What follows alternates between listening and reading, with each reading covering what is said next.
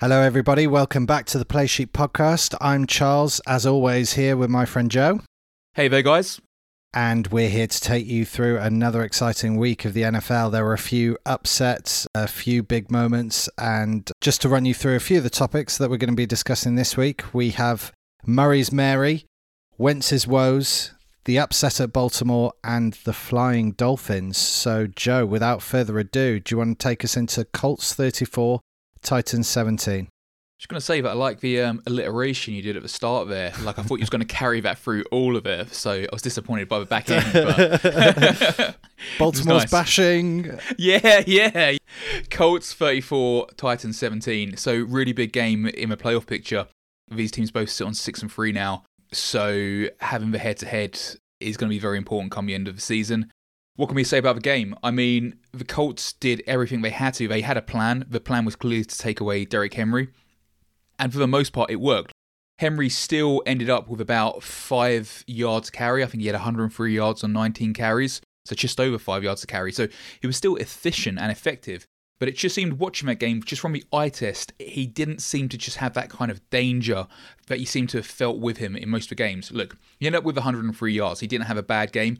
And he was effective as a decoy because in the first touchdown that Titan scored, I'm just trying to think of who it was now, Foreman, he was almost like a kind of decoy there, which allowed Foreman to just run in. So, you know, he served his purpose, but the way you're going to beat this Titans team is by stopping Derrick Henry. And I don't care what people say about Tannehill's passer in and all this kind of stuff. Henry's the key.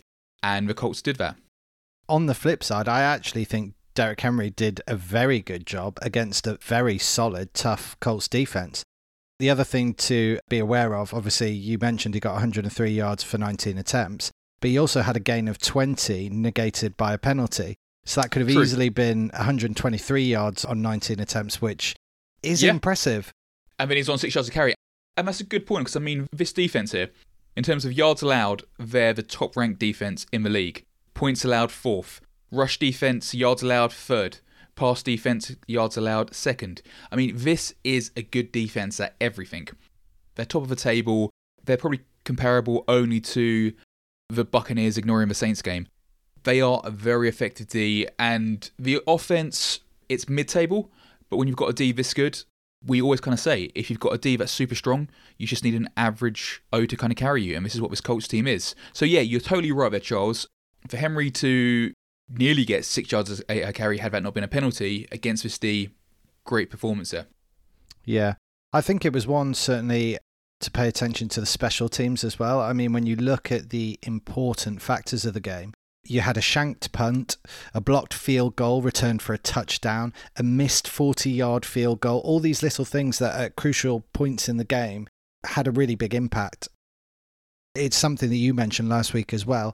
When you can negate Tannehill, it's a lot easier to then just hone in on Henry, who's going to be the only one that damages you. Well, it's if you've got the guys in the secondary who can negate Tannehill one on one, if you can line up cornerbacks one on one against AJ Brown, against Corey Davis, and trust that they can cover those guys, then you can stack eight men in the box. And you know, Henry will still make gains on stack boxes. He will still do that. He's that good. But if you can constantly stack eight against him all game, it just takes away so much. If they weren't stacking the box with eight men for the whole game there, he'd have probably ended up with 160, 170 yards. They kept him to 103, and you know that was a huge factor in them winning the game here. I just want to go back to something else you said there, though, on special teams. Really good point there. Gostkowski, do you think that he'll still be in a Titans uniform next year, or do you think that the errors and mistakes are just outweighing any kind of credit he had in his balance book? I think potentially, yeah, that's an issue. I don't think he will be in that uniform next season. He's just the story too much, really. When you're a kicker, you can make mistakes maybe once in one game, but when you have a story week after week, even when you're having highs with those lows, which was his kind of roller coaster start to the season, there's just too much story with him, and he's a bit too much of a liability, it would seem. Yeah, because really what you're looking for is rather than high highs and low lows, is consistency. Yeah. Just before we do move on very quickly, the one thing I did want to say is it very much seems like Jonathan Taylor was a bit of a flash in the pan because this game was all Hines. You know, 70 yards on 12 carries and two touchdowns. And both Taylor and Jordan Wilkins, 7 for 12 from Taylor. and 8 for 28, and both of them got stuffed at the goal line. So it seems like Hines is the sole runner in that Colts team. They've got such a running back room. When you think Mack is injured right now, but you've got Mack, you've got Hines, you've got Wilkins, you've got Taylor. I'm not going to go as far as saying that Taylor's a flash in the pan. I'm not going to agree with you there. He didn't get the carries, he wasn't the hot hand. But I think that when you've got players of that kind of talent, you almost follow the hot hand. I think his days will come again. I certainly wouldn't write him off just yet. Let's see what happens there, Charles. Let's revisit this end of season. How about that? Sounds good. Right, moving on then to the Buccaneers at the Panthers. Bucks 46, Panthers 23, which looks like a bit of a blowout. I think it wasn't until right near the end. just first of all, just before we get into talking about this game, do you know what scorigami is? No, tell me. There's a Twitter account which basically tracks unique scores in the National Football League. 46 23. That scorigami is the first time that score has ever happened in the history wow. of the NFL. And do you know how many different scores there have now been in the National Football League history? Oh, it, just take a guess. See if you can get ballpark here. Okay, I would say maybe a hundred and. You're a long way off, mate. There's been Am one. I? There's been one thousand and oh sixty oh unique scores here. My brother-in-law actually was talking about this a couple of weeks ago. The score four-four has obviously never happened, but it may possibly happen on odds in about two billion years if you played every Sunday for two billion years. So keep your eyes out for that one. But yes, 46-23 scorigami, the 1060th unique score in NFL history. There you go. You're not going to get that kind of information on any other podcast, Joe, are you? But there's more. I'm just going to drop a couple of stats Obscure facts. Go for it. Obscure little weird facts, right? Tom Brady scored 31.84 fantasy points at the weekend, and this makes him now the highest scoring fantasy player on NFL.com PPR scoring in history with 5,141 points for his lifetime. He overtook Jerry Rice at the weekend. That's quite impressive. I would have thought he would have done it a while ago. But then again, I guess Jerry Rice, he played for a long time. Obviously, got a lot of touchdowns and a lot of yards. But now it's Tom Brady. There you go. Nice. So, on so, to the meat of the game. back to the game. No, I don't think it was that close. And I'm going to say why in stats again. Bucks had 10 plays. They scored on every single play. Yeah, that's true. And it just felt every time they had the ball, they were going to go down and score. The scoreline might not have diverged as much because the Panthers kind of stayed in it until the half, but every time they had the ball, they looked like they would score, and they did score. So it didn't feel that in doubt, if that kind of makes sense. Sure. Yeah, I mean that's a very good point. The Bucks were certainly in control of the game the whole time. But yes, the divergence happened later in the game. I mean, Rojo had another big game here, helped largely by his 98 yard touchdown. But it is worth pointing out that to begin the game, he had another fumble in his own he territory. Did. He did. And that kind of ravaged his rookie season. Rojo was relatively highly vaunted when he came into the league, but he ended up sitting out quite a few games for his first year because he's just fumbling the ball so much it's something that clearly Arians was willing to forgive in this game because obviously he got more carries and that led to him getting a huge 98 yard gasher. But I mean, you can only do so many of those, and he's he's just used up one of his passes there. Yeah, well, and he had one last week, and he dropped a pass in this game as well. I think it's being eclipsed by the actual yardage he's getting out and the performance he's having aside from those. But it's something that he really wants to figure out quickly because in an important game, that could be so costly. He shouldn't be this raw in his third year. 100% he shouldn't be this raw. And this should be stuff that should have been coached out of him a long time ago, really. Just tucking the ball right, doing basics. You worry a little bit that in his third season as an NFL pro, he should have really sorted this out by now. And I think he would have done if he was ever going to do it. So as long as he's making big yards like this, yeah. But you've got Fournette waiting there, so don't drop it again. yeah. We saw the Brady touchdown sneak. That was back, which was always fun to watch. Standard Brady touchdown sneak. And then, uh, of course, Bridgewater came out of the game due to concern around his knee, which they're going to do an MRI on. At the time of recording this, the initial feelings that they're not too concerned, but we'll have to wait yeah. and see. Just a couple of things to finish with on this here. Going back to how I don't think it was ever in doubt for the Bucks. Do you know that this was the biggest yardage differential in Bucks history? The Bucks outpaced the Panthers by 357 yards. When you look at the stats of actually how much the Panthers passed and run, they did not really do much at all. By the amount of yards they achieved, it doesn't really look like they should have had 23 points. Mm. But then I suppose that goes back to the fact that the Bucks gave it away more in their territory. Yes, which is quite unlike the Bucks, I feel it was a comfortable win, a bounce back from what happened last week. It seems there's a lot of teams playing bad one week and playing good one week. Very few teams with consistency in this conference. Yeah. So then on to a game where the win wasn't quite so comfortable. Browns 10, Texans 7. This was a grim game, really, wasn't it? And not just because of the players and teams who are out there. When the wind and rain was this bad, uh, you almost have to give these teams a pass. What do you think? I'm not so sure. There's two things in particular I want to talk about in this game. First one, Todd Gurley take note okay? Because that's how you don't score a touchdown. That's how you don't score a touchdown, yeah. I, I mean, that was really good self restraint and professionalism there from Chubb after tearing off a big run down to the one yard line with no one in front of him. He runs it out of bounds because he knows that his team can then just take the victory formation and win the game. It's done. Very much the same old story here in terms of Texans run D bad, Browns pass rush good. Browns did most of their damage on the ground, and considering that Hunt and Chubb ran for a combined 230 yards, I'm absolutely amazed that the score wasn't a little higher. Meanwhile, obviously, Watson struggled to get going because Myles Garrett was just a harasser, and he needs to chill, Joe, because he's messing with my Rams and Donald sack prediction. he's having a great season he's on course for a very big sack total. He's a game wrecker. He's making a difference there. I still hold a little bit of bad blood towards him for what he did to Mason Rudolph last year and how he acted in the aftermath. And I think that a lot of people are a little bit off towards Myles Garrett, but you can't deny really what he's doing. Yeah. So fair play to him. Look, there were only 153 passing yards from the Texans who were chasing the game and only 125 from the Browns. Stefanski said in the aftermath that players were struggling to throw the ball 10 yards. I'm willing to accept it was just weather was terrible. The team that could run the ball better was going to win this because they could just keep the ball up their shirts, just run it down the field. And that's where the Browns won. What do you think this Houston team's going to look like next season? Because it feels like a big overhaul's needed. Yeah and they've got a new coach in, but they've got the same old problems. So there's more needed than just a new coach here. There's been fundamental problems with this team for years now. I mean, their O line has been garbage basically the whole time Watson's been there.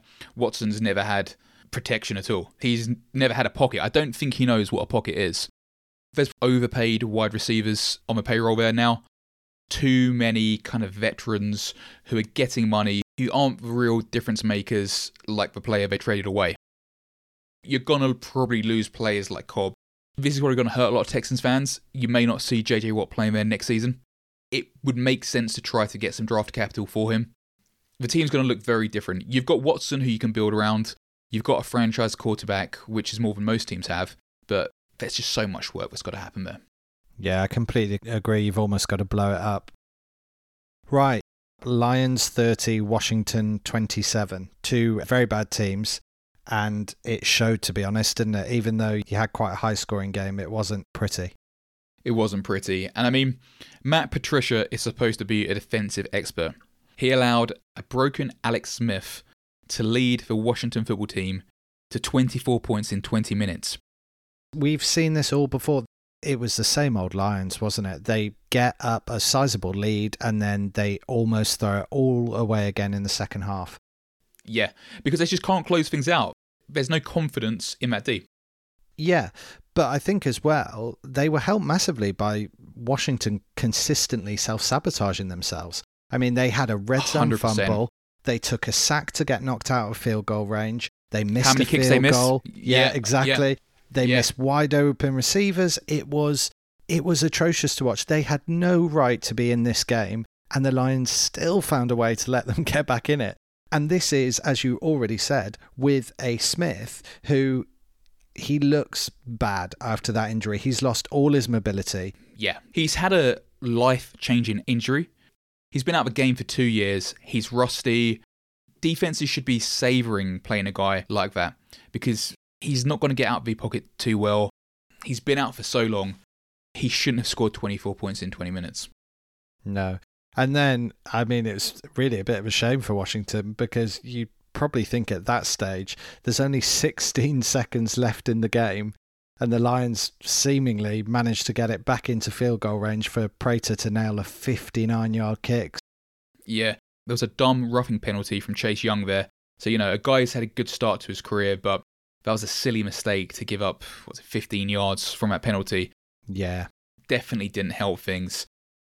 We move on to the Jags at the Packers. Yeah, do you want to start this one off? Oh, I'd rather not. It was uh, it was a weird one to be honest. I mention this time and time again. We cannot tackle to save our lives, and really, that's how you beat us. It's how the 49ers beat us in the playoffs. It's how the Vikings beat us last week, and it's how the Jags nearly beat us the week just gone. You know, we let Robinson get 109 yards on 23 carries, and he only didn't have two touchdowns because of penalties. And then we allow a touchdown on a punt return. So it's a major issue that needs fixing. Otherwise, teams will just know that all they need to do is run it against Green Bay and they can win the game. Yeah. If that wasn't bad enough, offensively, we had Adams dropping or fumbling almost everything that came his way until the final quarter. Yeah. Having to rely on Valdes Scantling is, is never a good thing. The thing that I suppose is most surprising is that we nearly lost and Luton barely completed half of his passes, which is shocking. Yeah. This was like one of those games where if you just saw the scoreline and you heard about Jake Luton, you think, oh, maybe there's a rookie in there who's making a bit of difference, shaking things up. Luton wasn't even that good. It was just pounding the ball, special teams, just basic stuff that was beating Green Bay, really. Yeah, absolutely. Yeah, it's like we were saying last week, really, that this solves nothing for the Jags. You know, Luton, Minshew, they're sort of interchangeable, and nothing's going to change until they get a new quarterback in. Yeah, Jags are going to be picking up a quarterback in a top five draft slot, aren't they? Yeah, oh, uh, absolutely. So let's just assume, for argument's sake, the Jets are going 0 16. Jets are taking first pick. Jets are taking Trevor Lawrence or trying to take Trevor Lawrence. Who do you see the Jags picking up? Fields? Yeah, it is most likely Fields, isn't it? It's most likely so. Fields. Yeah. They're not going to pick up an offensive tackle and then run another year with Minshew, are they? They're going to try and get their franchise guy this year. Yeah, I think, and I think they have to. I think that is their biggest priority. Otherwise, they're kind of wallowing about in mediocrity, really. Yeah. Here's a question for you: How many receivers do you think Rodgers targeted in this game? Oh, that's a really good question. Three. He targeted six receivers in total. Oh. But how many were wide receivers? Oh, two? Absolutely. so the plays that he targeted Adams, Scantling. And Valdes Scantling, yeah. Yeah, yeah, yeah. And they were the only wide receivers that he targeted. He then targeted Ervin, Williams, and Jones, all running backs, and oh, uh, Tonyan. Yeah, to see Tonyan was the one that I was thinking made up the three, but of course I forgot about the three running backs. Yeah, yeah. So literally only two wide receivers had any passes thrown their way. And in terms of rushing, it was those four players Ervin, Williams, Jones, and Rodgers, who rushed. So there were only seven offensive players who touched the ball all day for Green Bay. wow. Yeah. But this is the thing, we're spread so thin, and this is the problem because we didn't address that in the draft at all. I mean, we picked up Tonyan, but.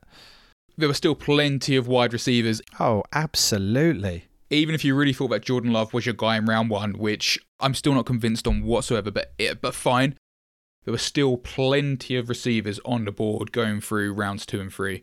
You could have picked up a guy like Chase Claypool. Yeah. Right. Before I get any more depressed, let's. Uh, well, let's move on. Well, yeah. This will see me off. Giants 27, Eagles 17. What a terrible couple of teams. What a terrible division. Zero and nine. What do you think zero and nine is, Charles? Ah, uh, I don't know. Tell me. The Eagles' record on third downs in that game Oh my goodness. They did not convert a single third down all game. Neither team threw a touchdown pass, neither team forced a turnover. It was pretty dire with the talent on show. Eagles, seven penalties in the first half, 11 overall. They gave up 74 yards in penalties. The amount of bad snaps that you saw, this Eagles team are bad. They are really bad. I honestly thought that this was an opportunity for Wentz to bounce back from the week before where he had a terrible game against a Giants team who are seemingly now grinding out wins. You know, the Eagles were coming off a bye. They got some players back from injury. It was the perfect opportunity for them to pull ahead in the division and make this a bit of a statement game. But Q woeful Wentz and the apathetic O line, uh, it was a disaster. I mean, Wentz constantly overshot his receivers, and the O Yeah. line were doing absolutely nothing to buy him any form of time to try and get himself together. What has he done to upset this O line? Like, he just must have done something really bad, but they hate him. But you're absolutely right. This was the game. Are we going to get like a Ryan Giggs scenario? Is is it going to turn out that he's just slept with the O line's wives? I wasn't going to say that on the podcast, but that's exactly what I was thinking.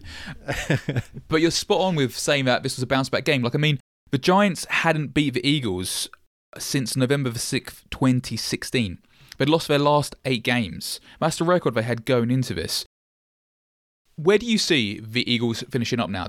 Like, they're still in first place based on the tie that they had earlier on in the year. Do you think they'll maintain first place? Or do you think that any one of the other teams, which are within a game of them, will end up taking the NFC East?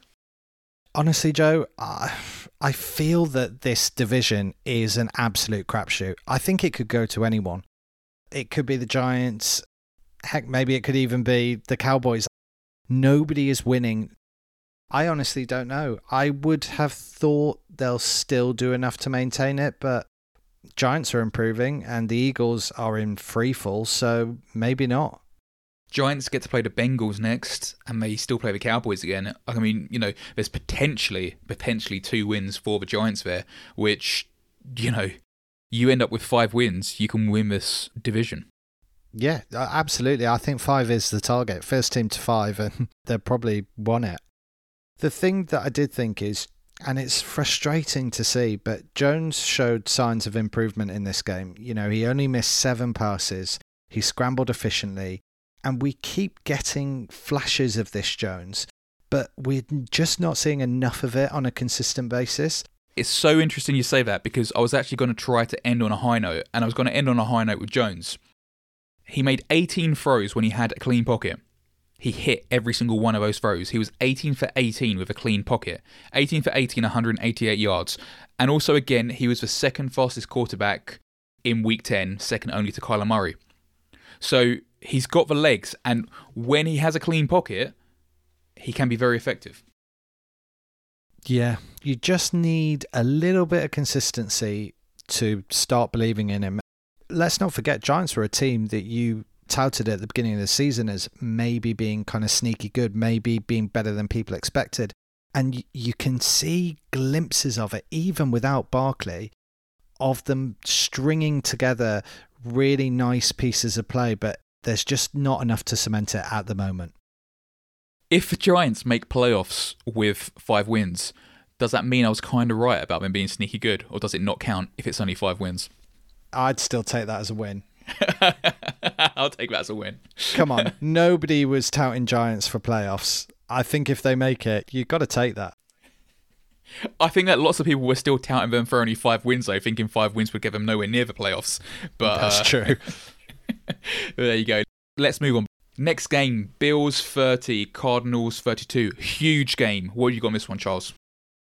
I was one off on the prediction. I had Cardinals by three. It ended up being Cardinals by two. You were actually nearly very right, were it not for that last incredible Hail Mary pass, which it's so tempting to just spend the entire time talking about that pass. Just to kind of lead up to that, Cole Beasley, with his luxurious mane, was having an absolutely So luxurious. Ah, and he was just loving it. He was popping off in that final Bills drive, and I was just sat there absolutely fuming, thinking, "Great, the Bills have just snatched a successful prediction from me."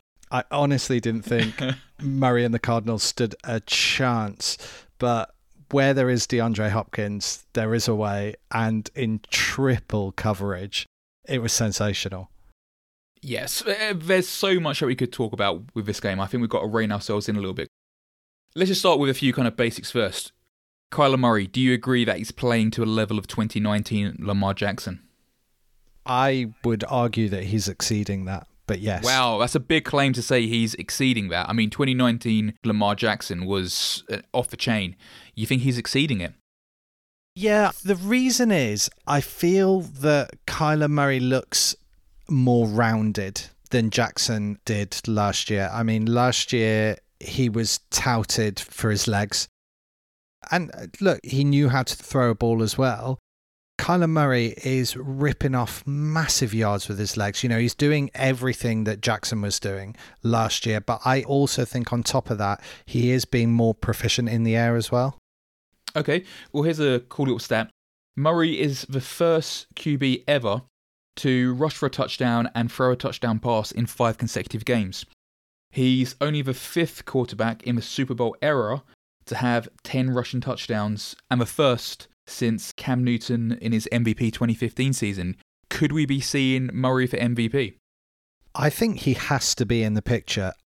There's a few names milling about there, and we've got to get there to the end of the few names. season. Yeah, yeah. But I think if you're not even considering him in the running, then you're mad because he's He's- definitely yeah. a contender. He's got to be in the running. He's got to be Pro Bowl. I mean, those are kind of givens. Yeah. He's right up there. Now, a couple of things that kind of have got lost in all the noise of how the game finished. You know how I like to touch on the less kind of glamorous parts of a game. Tyler Bass. He might have been on the losing side, but he had field goals of 54, 55, and 58 yards. An absolute huge day. And this leads me on to a question I've got for you. Do you think that we're near to seeing the NFL field goal record in terms of length being broken? Great question. I don't know the stats, so you might be able to correct me, but just from the eye test and watching it week in and week out, I feel like we are. But go on, tell us where we're at.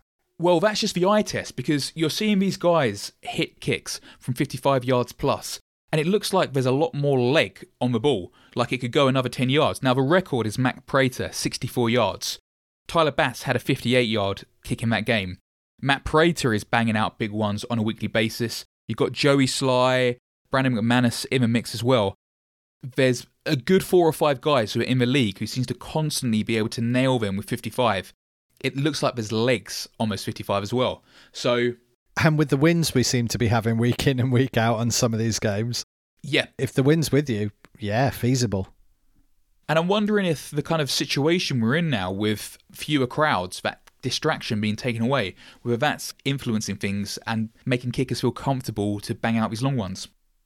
It's a good point. I mean, they said the same thing about the NBA, and without that kind of moving picture behind their target, it's a lot easier to focus in. There could be something in that. Yeah. The kicker position is changing slightly, and just the range that these guys have got has definitely grown. So I'm going to go out there and say that we might see the all time long being broken this year. Nice. So anyway, let's finish this up though. Let's talk about that Hail Murray as it's been dubbed. What was your view on it? As I was watching it, when I saw Murray scramble about, I thought, What are you doing? What are you doing? He was eating up so much time. Yeah. I was really starting to panic. And then he threw it. And again, all I saw were the white of the Bills jerseys. And I just thought, No, what have you done? And then when Hopkins came down with that, I couldn't believe it. Absolutely mossed them, didn't he? Yeah, he did. When you think about this, Hopkins, what he did, and all of that, the Texans got a busted running back and a second round pick, and Yeah. they gave the Cardinals that. Yeah. Now, I don't want to take anything away from Hopkins because he did absolutely moss it. I don't want to take anything away from Murray because he put the ball up there, he got free, did everything he had to do. But no one seems to be saying that Poyer kind of knocked White out of the way on that play.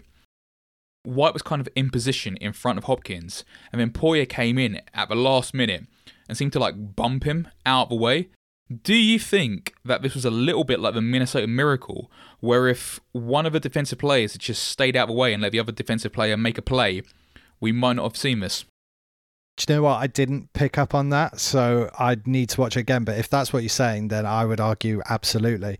And that's always the temptation, isn't it? In a scenario like that, where everyone goes up for it, when there's a lot of players from one of the teams, you can end up getting in each other's way.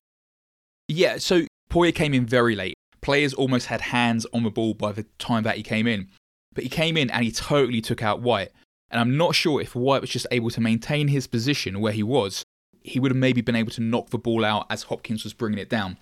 That's all I'm going to say in it, but I don't want to take anything away from Hopkins. We're going to see that play over and over again till we're sick of it. I'm sick of seeing the Aaron Rodgers one in the same end zone. I mean, the Packers didn't even win that game, and we still get to see that Hail Mary over and over again. So I guess we'll just be seeing this one over and over again for the next five years. So the Cardinals are now in first place in their division with the Seahawks losing to the Rams, and both the Seahawks and Cardinals have to face off against each other this Thursday night. What does this do to the division and the race? Massive implications. We'll come to our predos later on, but I can't see anything other than a Cardinals win based on what we've seen the last two weeks. But then, just to caveat that, every team in the NFC right now seems to have a good week followed by a bad week followed by a good week, and it's just up and down all over the place. There's very little consistency in any of the NFC teams. Cool. Let's move on then to the Raiders 37, Broncos 12. The Raiders were missing three starting offensive linemen, but the Broncos were missing their entire starting defensive line.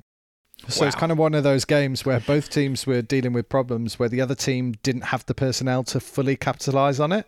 It's basically a preseason game with the amount of like first stringers out there. I know, absolutely. But good news for the Broncos, they did get their two starting cornerbacks back, but it didn't didn't make too much difference in the end. no, it didn't do too much difference.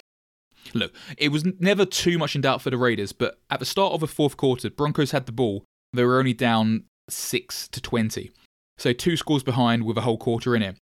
At that point, Lock throws his third interception. Had Lock not thrown an interception there and potentially taken the ball down to score, you'd be a one score game with most of the fourth quarter left. So, looking at it for like 37 12, it, it looks like an absolute blowout. You had two garbage time touchdowns in there from Booker, it was padded a little bit, but don't get me wrong, Broncos didn't look that good at all. Lock threw the odd beautiful pass, but he threw four interceptions as well. Yeah, I mean, one of those was in garbage time, the last ditch effort, but the other three were actually really bad interceptions. He was thrown into triple coverage. Jeff Heath was just reading him all day. It seems that he can be read because the veteran safeties and cornerbacks just had a number on him it just feels like such a waste for the wide receiver room that they have there. Jeudy's never going to have a game until he's got someone that can pass to him. Yeah, but I think that because John Elway has backed another quarterback, I think that John Elway's got to be seen to really make the effort with Drew Lock. John Elway, you know, a great quarterback, has got through so many quarterbacks for the Broncos right now. It's tarnishing his place as a front office GM and it's potentially going to start tarnishing his legacy from what he's achieved if he just keeps on having these failures in picking quarterbacks who don't seem to be the right guy. One mitigating factor, maybe, Drew Lock was allegedly carrying an injury. He looked quite uncomfortable for most of the game. I don't often like to buy that because if you're fit enough to suit up, then you should be fit enough to play the whole game. But yeah. there was the spectre of an injury hanging around as well. He's still doing this weird thing where he's constantly drifting out from the protection of the pocket. Yeah. Whether there's pressure or not, he's walking he back and then he's trying to make a throw. And it's a mental thing. Yeah, it must be. Yeah. Yeah. That's just making that pass so much harder. Yeah, yeah. He's got to do that because he's not going to change his throwing mechanics at this stage of his career now. So that's just what he is and who he is. But you're right. It, it looks weird. It's a strange emotion that he's got there. It is what it is. Just want to pick up on one thing. Kwiatkowski, a player who I highlighted quite a lot in our preseason podcasts, had a nice interception, led the Raiders with eight tackles, six of them solo. That's a player I don't think the Bears should have let go. We'll get onto the Bears later, but Kwiatkowski, a good day for him in the Raiders uniform. I just want to very quickly talk about the run game for both teams. Go ahead. The Raiders did exactly what they should have, given that the entire defensive line was out for the Broncos. They turned to the run game and they had a lot of success in it. It's what you'd expect. That's just good game planning, and they executed it very well. I think from the Broncos' point of view, when you have a pair of running backs like Lindsay and like Gordon, who have both had a lot of success, Lindsay for the team he plays for now and Gordon for the Chargers, it's really odd. I don't know if it's an O line problem or it's something else, but they're not getting the yardage out of these guys that you'd expect going into the season. They're not. When you think that Melvin Gordon was a bell cow for the Chargers, he was an every down back. Didn't he lead the league in, was it touchdowns or yardage a couple of years ago? Yeah, I think he did. He did. So, so he's someone who has and can produce. All right, I know he's had a couple of injuries, but he's still a relatively young player. They're just not getting anything out of him at all. And, you know, potentially that's because teams are happy to dare Drew Lock to throw it. Partly that. But I think something needs to happen with their play call in, and it's probably time to get a little bit more creative to get these players into the game a bit more. Yeah. So the next one, we had a face off between two of 2020's most highly touted rookie quarterbacks. We had the Chargers Dolphins. Dolphins ended up taking it by a score 29 21 you know, I'm more of an Englishman than I am a maths man, but that feels like it's more than seven. Did did somebody not tell the Dolphins what they were meant to do there, Joe? well, well, well. Yeah, we've been saying seven, but it's still a score. It's still a score. Chargers lose by more than seven after we made such a big deal about it last week. yeah. Look, you know, Tua had another good game for his third start yet another solid performance by the Dolphins DST. They're becoming such a fun team to watch. It was more than solid. When you think about how good the Chargers have been on O the last few games, Ballage was held to 68 yards on 18 carries, an average of 3.8. Kelley, 21 yards on 7 carries, an average of 3. So they held both running backs to less than 100 yards total and average carries of way under 4 yards, which is good. Keenan Allen was held to three receptions for 39 yards. Okay, he got a touchdown, but three receptions. And then Mike Williams, two receptions for 38 yards. I mean, these are danger players who have been making big gains in the last few weeks. The Dolphins, you know, basically shut them down. Yeah, and then on top of that, we've been talking about how good Herbert has been for what the last four or five games. He's been fantastic. Yep. He had just 83 yards in the opening half, and you know, he didn't look anywhere near as good as he has done in recent matchups. And to be honest, I don't put that down to a regression in his abilities. I put that down purely to the Dolphins D. Yeah, the Dolphins D is very good. It's not really a secret anymore. They're the real deal. You've got players like Van Ginkel who are just making big splash plays every week. I mean, every week you hear Van Ginkel getting his name called out. But I think he's had like an interception. He's had a couple of fumble recoveries. He recovered the blocked punt in um, this game. He's doing stuff week in, week out. He's one of the most effective linebackers in the league right now. There's so much this Dolphins team are doing right that even if Tua was kind of finding his feet right now, I think the Dolphins D has enough to carry them. They look like they are making a serious assault on the AFC East this was one of those games, Joe, wasn't it, where we talked about the games where they could claw one back on the Bills. And it happened. Here we are, week one. They've already got one of those games back. 100%. They've clawed one of those games back now. So the Bills sit 7 3, the Dolphins sit 6 3. It's going to be a fun race to watch. I mean, if this comes down to that matchup they've got towards the end of the season, that's going to be a banger. Yeah, well, they're half a game behind now. Obviously, one game back on the bye. So this is going to be tight at the top of the AFC East. Okay, so let's move on to the next game. Let's talk about another rookie quarterback, Joe Burrow and the Bengals. They scored 10, Steelers scored 36. Bit of a blowout. Yeah, big time. I mean, the Steelers have gone 9 and 0 for the first time in franchise history. And, you know, look, bonus for the Bengals, they improved their draft position, which, to be honest, at this stage is much more important than a win this far late in the season. Get that O line fixed. The Steelers were 22 7 up at halftime. So I'm not going to say the game was cooked at halftime, but they should have been comfortable. they still only carried the ball 20 times in total. Now, Conner had 13 carries of those 20. He totaled only 36 yards. It just didn't seem like the Steelers were interested in carrying the ball much at all. They weren't trying to run out the clock, just trying to ground and pound. They were still passing the ball quite a lot all the way to the fourth quarter. Do you think because this was a divisional game, they were just trying to put the pain on the Bengals? I'm really glad you mentioned that because the very next point I was going to come on to was that we've seen James Conner have his second back to back game where he's completely held in check by a less than awesome defense. Yeah. And I don't know what's happening there. To answer your question, I think the reason they were throwing it was because they were having success in the air and they were not having success on the ground. The bigger question for me is why the hell weren't they having success on the ground against a team that others have been able to tear through? The Ravens absolutely smashed it down the throats of the Bengals. Why can't the Steelers? Why can't James Conner? And Steelers want to get that look to because there will be games where they will want to lean back on the run game. In close kind of playoff games, yeah. When they're playing good teams, say for argument's sake, it's the fourth quarter and they've got a seven point lead against the Kansas City Chiefs. You're going to want to run the ball and run some clock and try and hold onto that ball for as long as possible so Patrick Mahomes doesn't get that ball back. And you've got to have running backs who can get you four or five yards every carry. And at the minute, they just don't seem like they have that. Nope, not at all.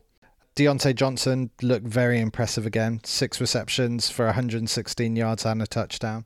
But Chase Claypool getting another two touchdowns, bringing his total for his rookie season up to seven, which is the most of all rookie receivers in 2020. It's not even close either. I think Higgins is the next up with four TDs. So leading all rookie wide receivers by at least three. Obviously, Jefferson has the most yardage. I think he's about 760. But Chase Claypool, 500 yards, seven TDs. That's a pretty good rookie season at just over the halfway point. Very impressive. Talking of impressive, then, we've got to move on to the next game, which is Rams 23, Seahawks 16. Joe, not only did you call the Rams arguable upset, but you also got it bang on the money. Seven points, one score. It was exactly how you called it. Well done. What can I say? I just couldn't see how the Rams offense would be able to outscore the Seahawks. You but underestimated how bad this Seahawks D is. No, I didn't. I overestimated how good the Seahawks offense was because when you only put up 16 points, it's very doable. Yeah, but I mean, the Rams do have a good D. I think it goes beyond that. Wilson missed throws there were potential TDs where he was victim to some bad interceptions. He did not manage the game well at all. He looked uninterested, to be honest. He's been off the boil the last two weeks.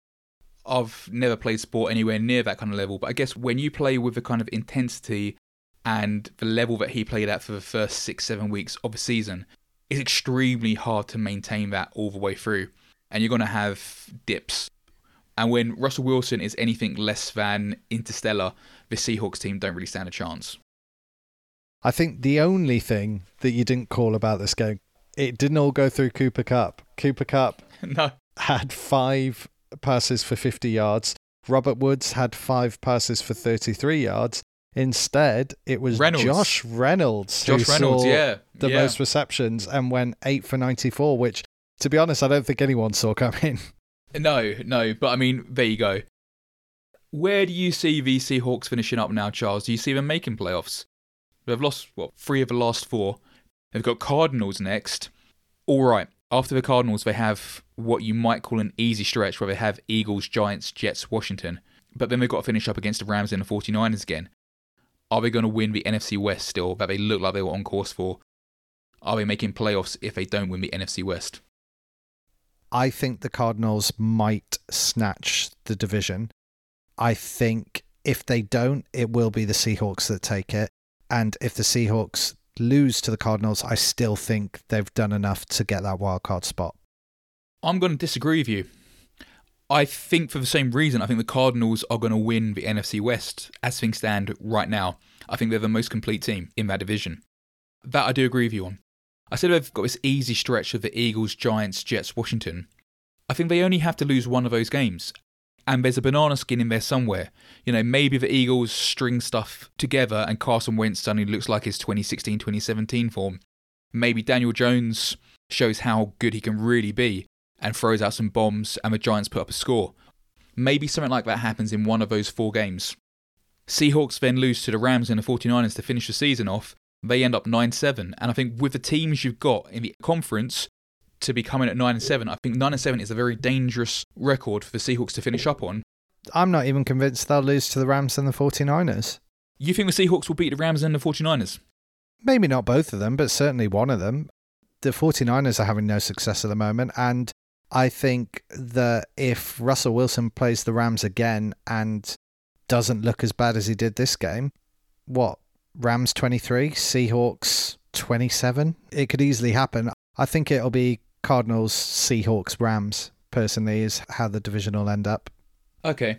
I just want to go back to one thing from an earlier podcast and just to remind you how much things change. And we were talking about the Seahawks team. And we were talking about the uh, Jamal Adams trade.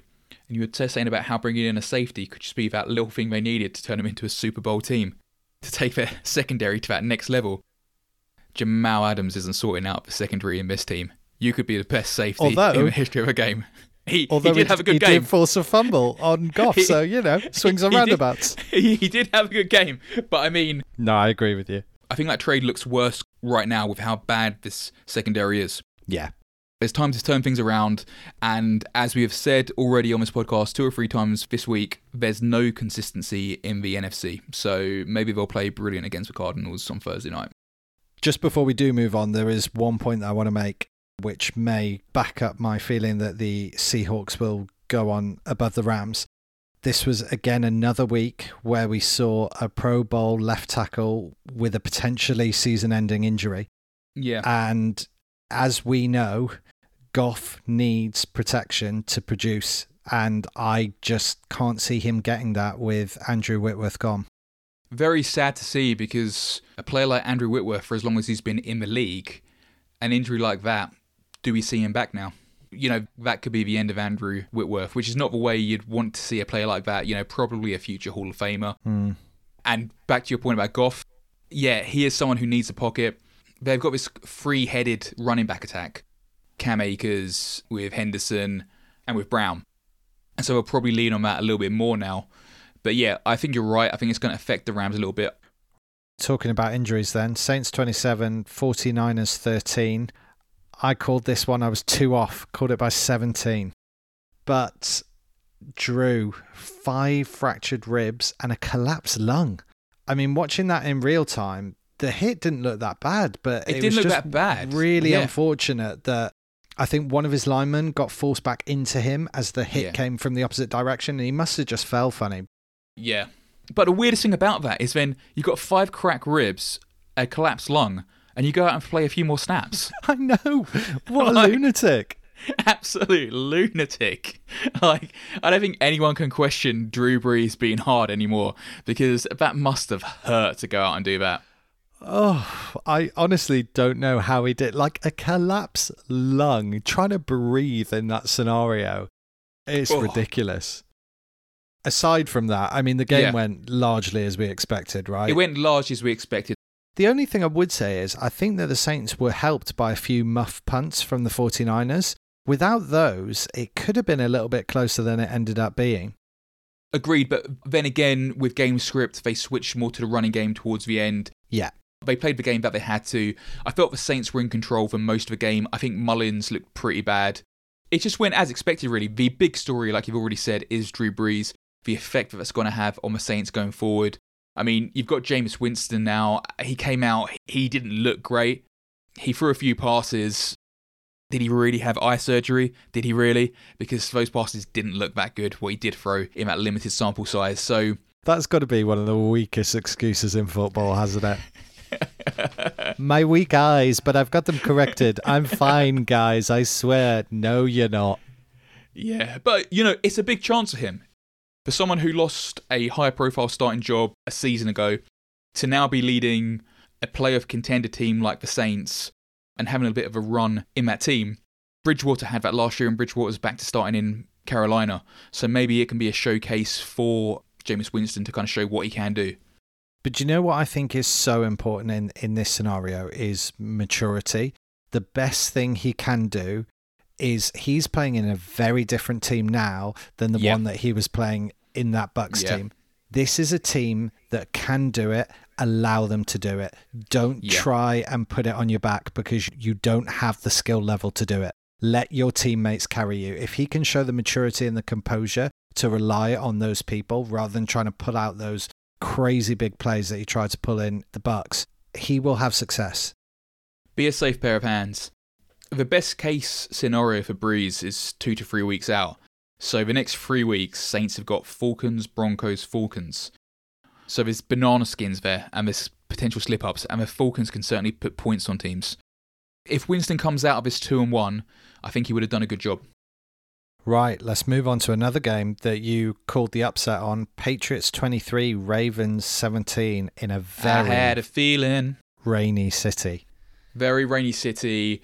It was kind of classic, classic Belichick Patriots. It was, wasn't it?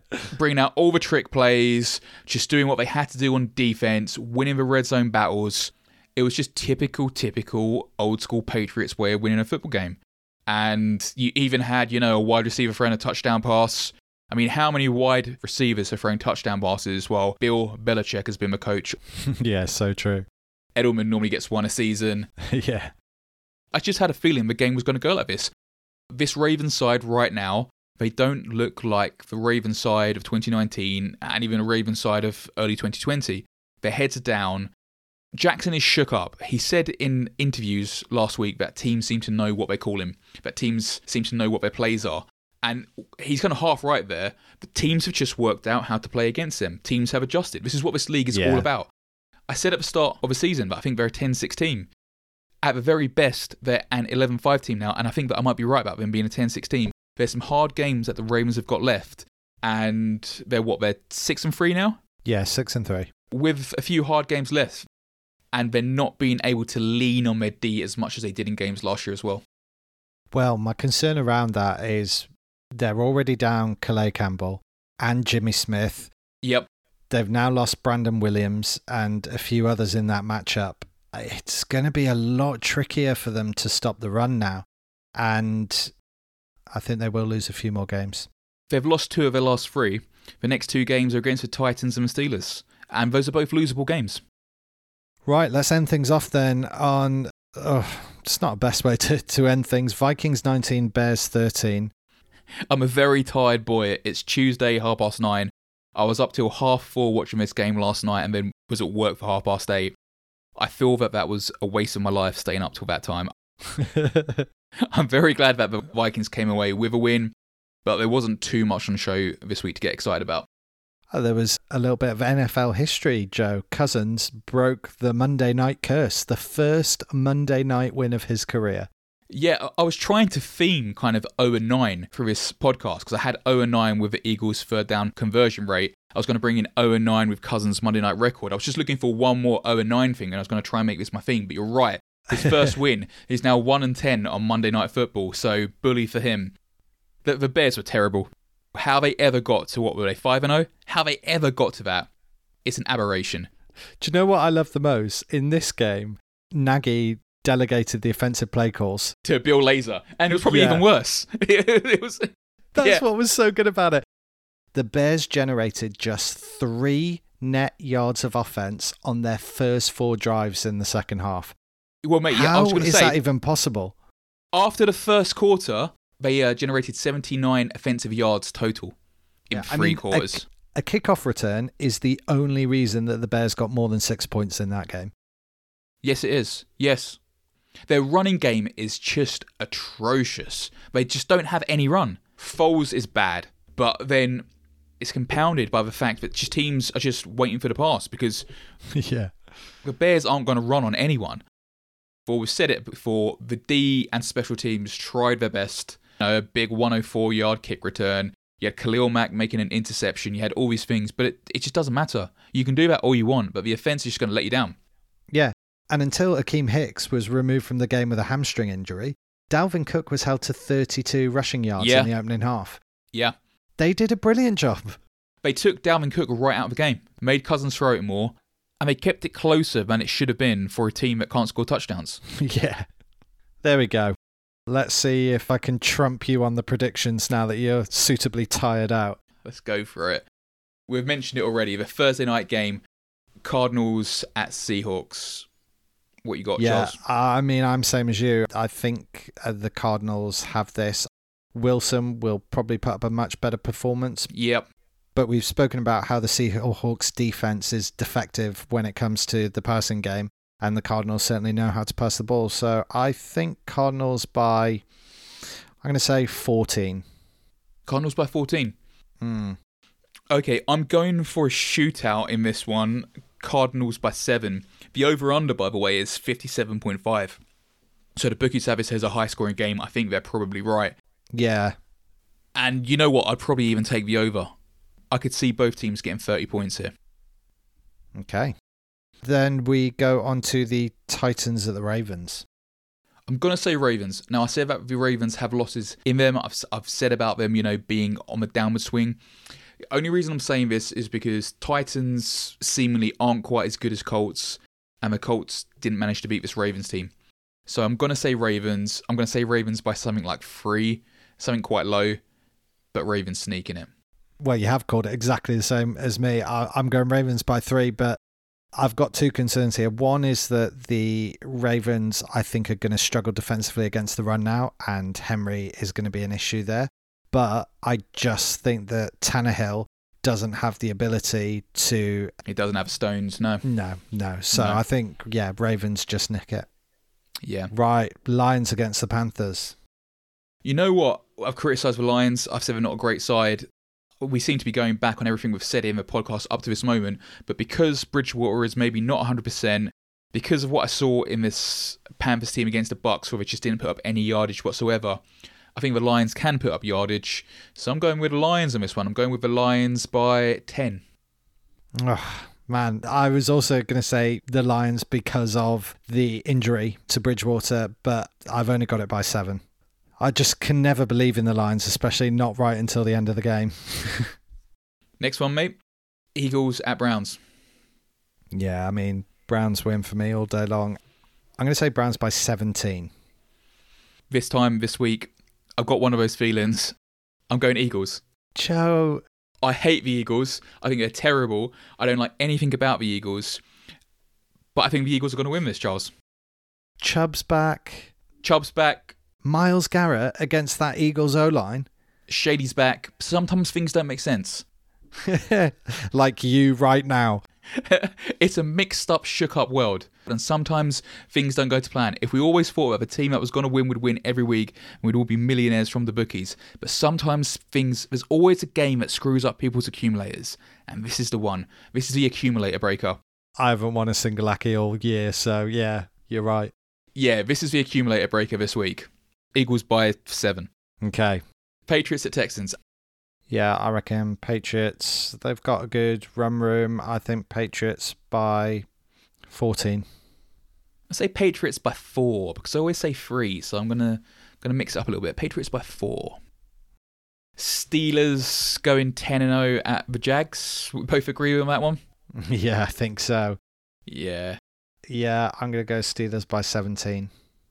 I want to say that. I'm tempted to say that, and what I said that kind of last week with the Jags at Green Bay, and the Jags just kind of hung on in there on special teams and D. Uh, Steelers two win. Steelers by ten. Okay. Falcons at Saints with Jameis Winston. Ah, this is it. See, on one hand, Jameis Winston. On the other hand, Saints went 5 0 when Brees was out for five games last year with Bridgewater under centre. So they're more than a quarterback. Falcons. Oh, Joe. Okay. All right, man. It's your funeral. so what are you saying? You're saying Saints by. Because it is Jameis, it's going to be a little bit closer, but I'm going to say Saints by 10. Falcons by one. Jameis is going to screw something up. He'll try and throw a bomb. yeah, yeah. There'll be like a minute left on the clock. They'll just need to like run the game out, and he'll try and pass the ball to like one of his double side receivers and hit a cornerback. Falcons by one. That's two hot takes this week, so that's my limits. That's what I'm going to do. Bengals at football team. Who do you have? I want the best for Joey B, you know? we all want the best for Joey B. We all want the best for him. yeah, I think Bengals by seven. After how the Bengals played last week, I think Washington are going to get to him. I think they are, but I also think who's scoring points for Washington? Well, look, they put 24 points on the Lions D, and would you say that the Bengals D is that much better than the Lions D? No. So that's why I'm going to say Washington by four again. Four. Four's my number this week. Okay. Uh, I mean, I'm pretty sure you said no more hot takes, but okay, let's. Uh... That's not a hot take. Not, get away. That is not a hot take. Saying when did saying the Bengals are going to lose become a hot take? When they play Washington. No, no, it's still the Bengals. Let's not get silly. This is still the two and seven Bengals. Let's be sensible here. Right, Dolphins at Broncos. Oh, I'm Joe Simpson and I back the Broncos. I'm going to say Dolphins by. How big do I want to go? Dolphins by 17. Dolphins by 17. Yeah, that's a good shout. I'm on board with that. Jets at Chargers. I want to see another win for Herbert. I believe in him. I'm going to say Chargers by. I'm going to go seven. Yeah, surely the Jets are going to do nothing silly like risk their Trevor pick at this stage. It would be mad too, wouldn't it? Yeah. Yeah, they're not going to do anything silly like that. Chargers by seven. Feels right. Interesting game here. Packers at Colts. This is potential to be game of the week, I think. Really good matchup here. Yeah, I really don't know which way this is going to go. I'm going to back the Packers. I think this is a 50 50 game, to be honest, but I'm going to back the Packers because that's who I support. And I'm going to say Packers by six.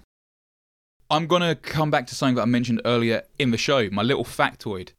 Rodgers only threw to two wide receivers. That's what faith or availability he has for his wide receiver corps. With a Colts pass D as good as this, they'll shut that down.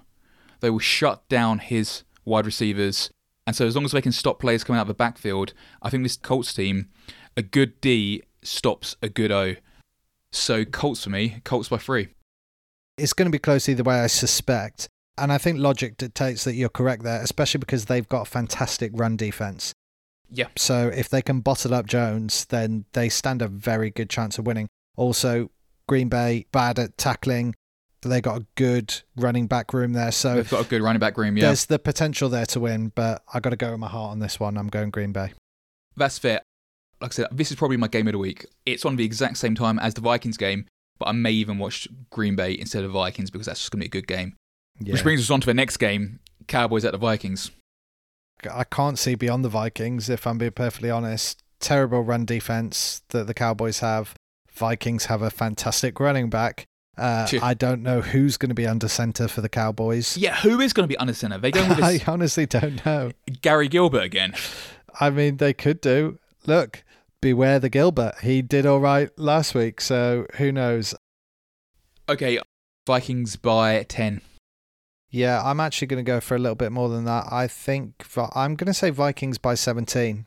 Wow. I think that Cousins looked a little bit better and a little bit more comfortable, and provided that the Cowboys' defense doesn't show up like it hasn't done for so many games this season, I think that the Vikings can really take them to task.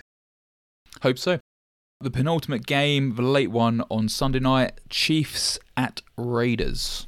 Yeah, I mean, the Raiders pulled off the upset last time they did. Round. They did, yeah.